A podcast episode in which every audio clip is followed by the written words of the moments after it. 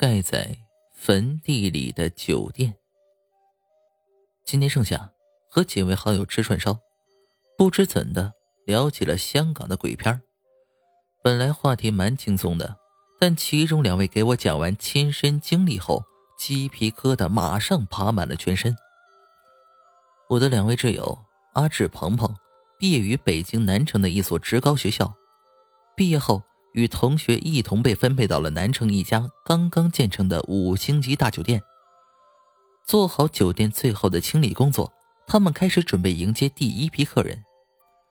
同学中有的去了客房部，有的去了前厅部，而阿志和鹏鹏鉴于外表强悍，被分配到了宴会部。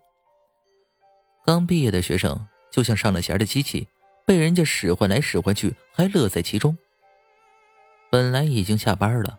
阿志和鹏鹏又被康乐部的主管叫住：“哎哎，你们哥俩先别走，来，跟我过来把泳池底清理一下的，明早就能蓄水了。”无奈，阿志和鹏鹏加上另外三位同学，只得一道又去清理游泳池。啊！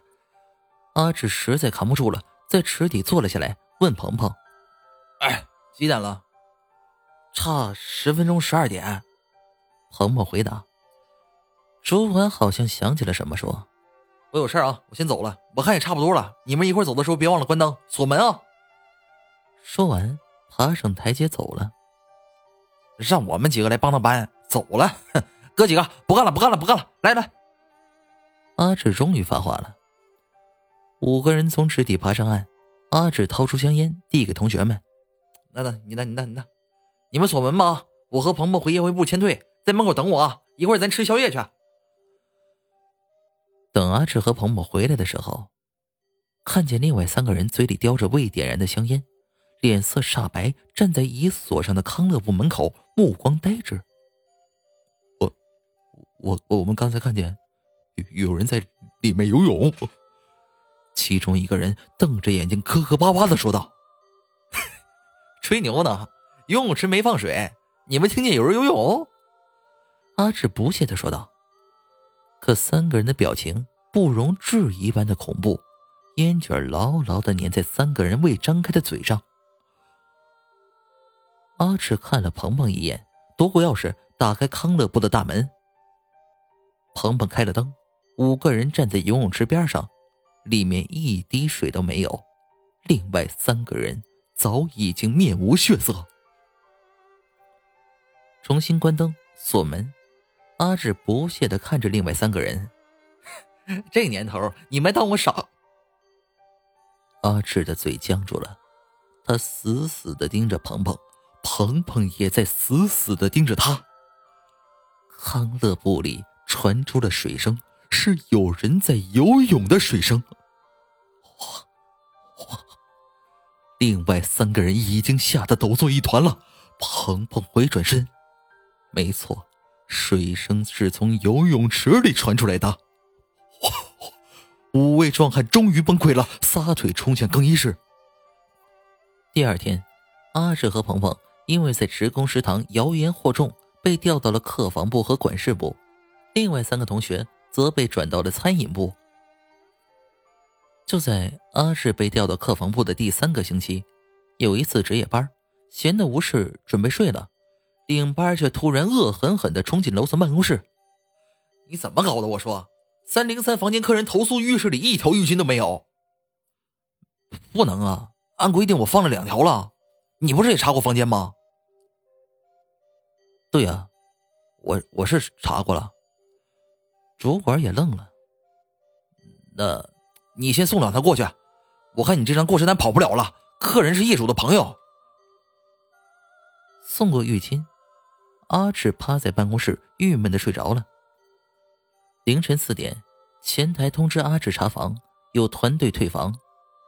阿志睡眼朦胧的一间一间的查房，查到最后一间，与领队撞了个正脸儿。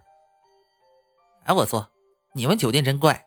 我昨晚明明用了一条浴巾，可今早发现浴室里又多了两条。哎，新开的酒店服务就是好，这真好。领队嘟囔着。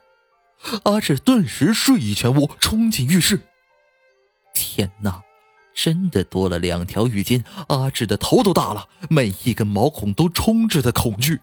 当时就是一个念头：跑。刚出门，迎头撞上值班经理，主管带着两个保安，是给三幺九房间客人换房的。主管不屑的告诉阿志：“客人有毛病，投诉说睡觉有人摸他，打开能用看不见别人。一晚上反反复复折腾几次了，还是觉得有人摸他，还说房间里有鬼。”后边的话，阿志已经听不清了。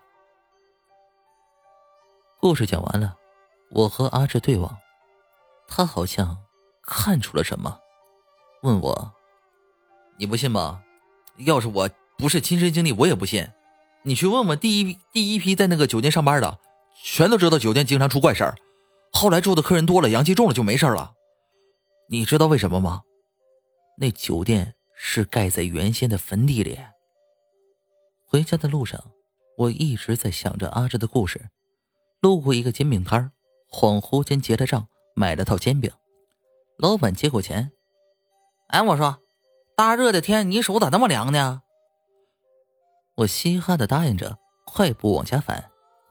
难道真的被阿志的故事吓到了？我现在鸡皮疙瘩已经爬满了全身。进了门岗，透过果园，已经能看见家里的灯光。突然间，我被树根之类的东西绊了一跤，什么玩意儿？我怒骂着：“不要紧吧？”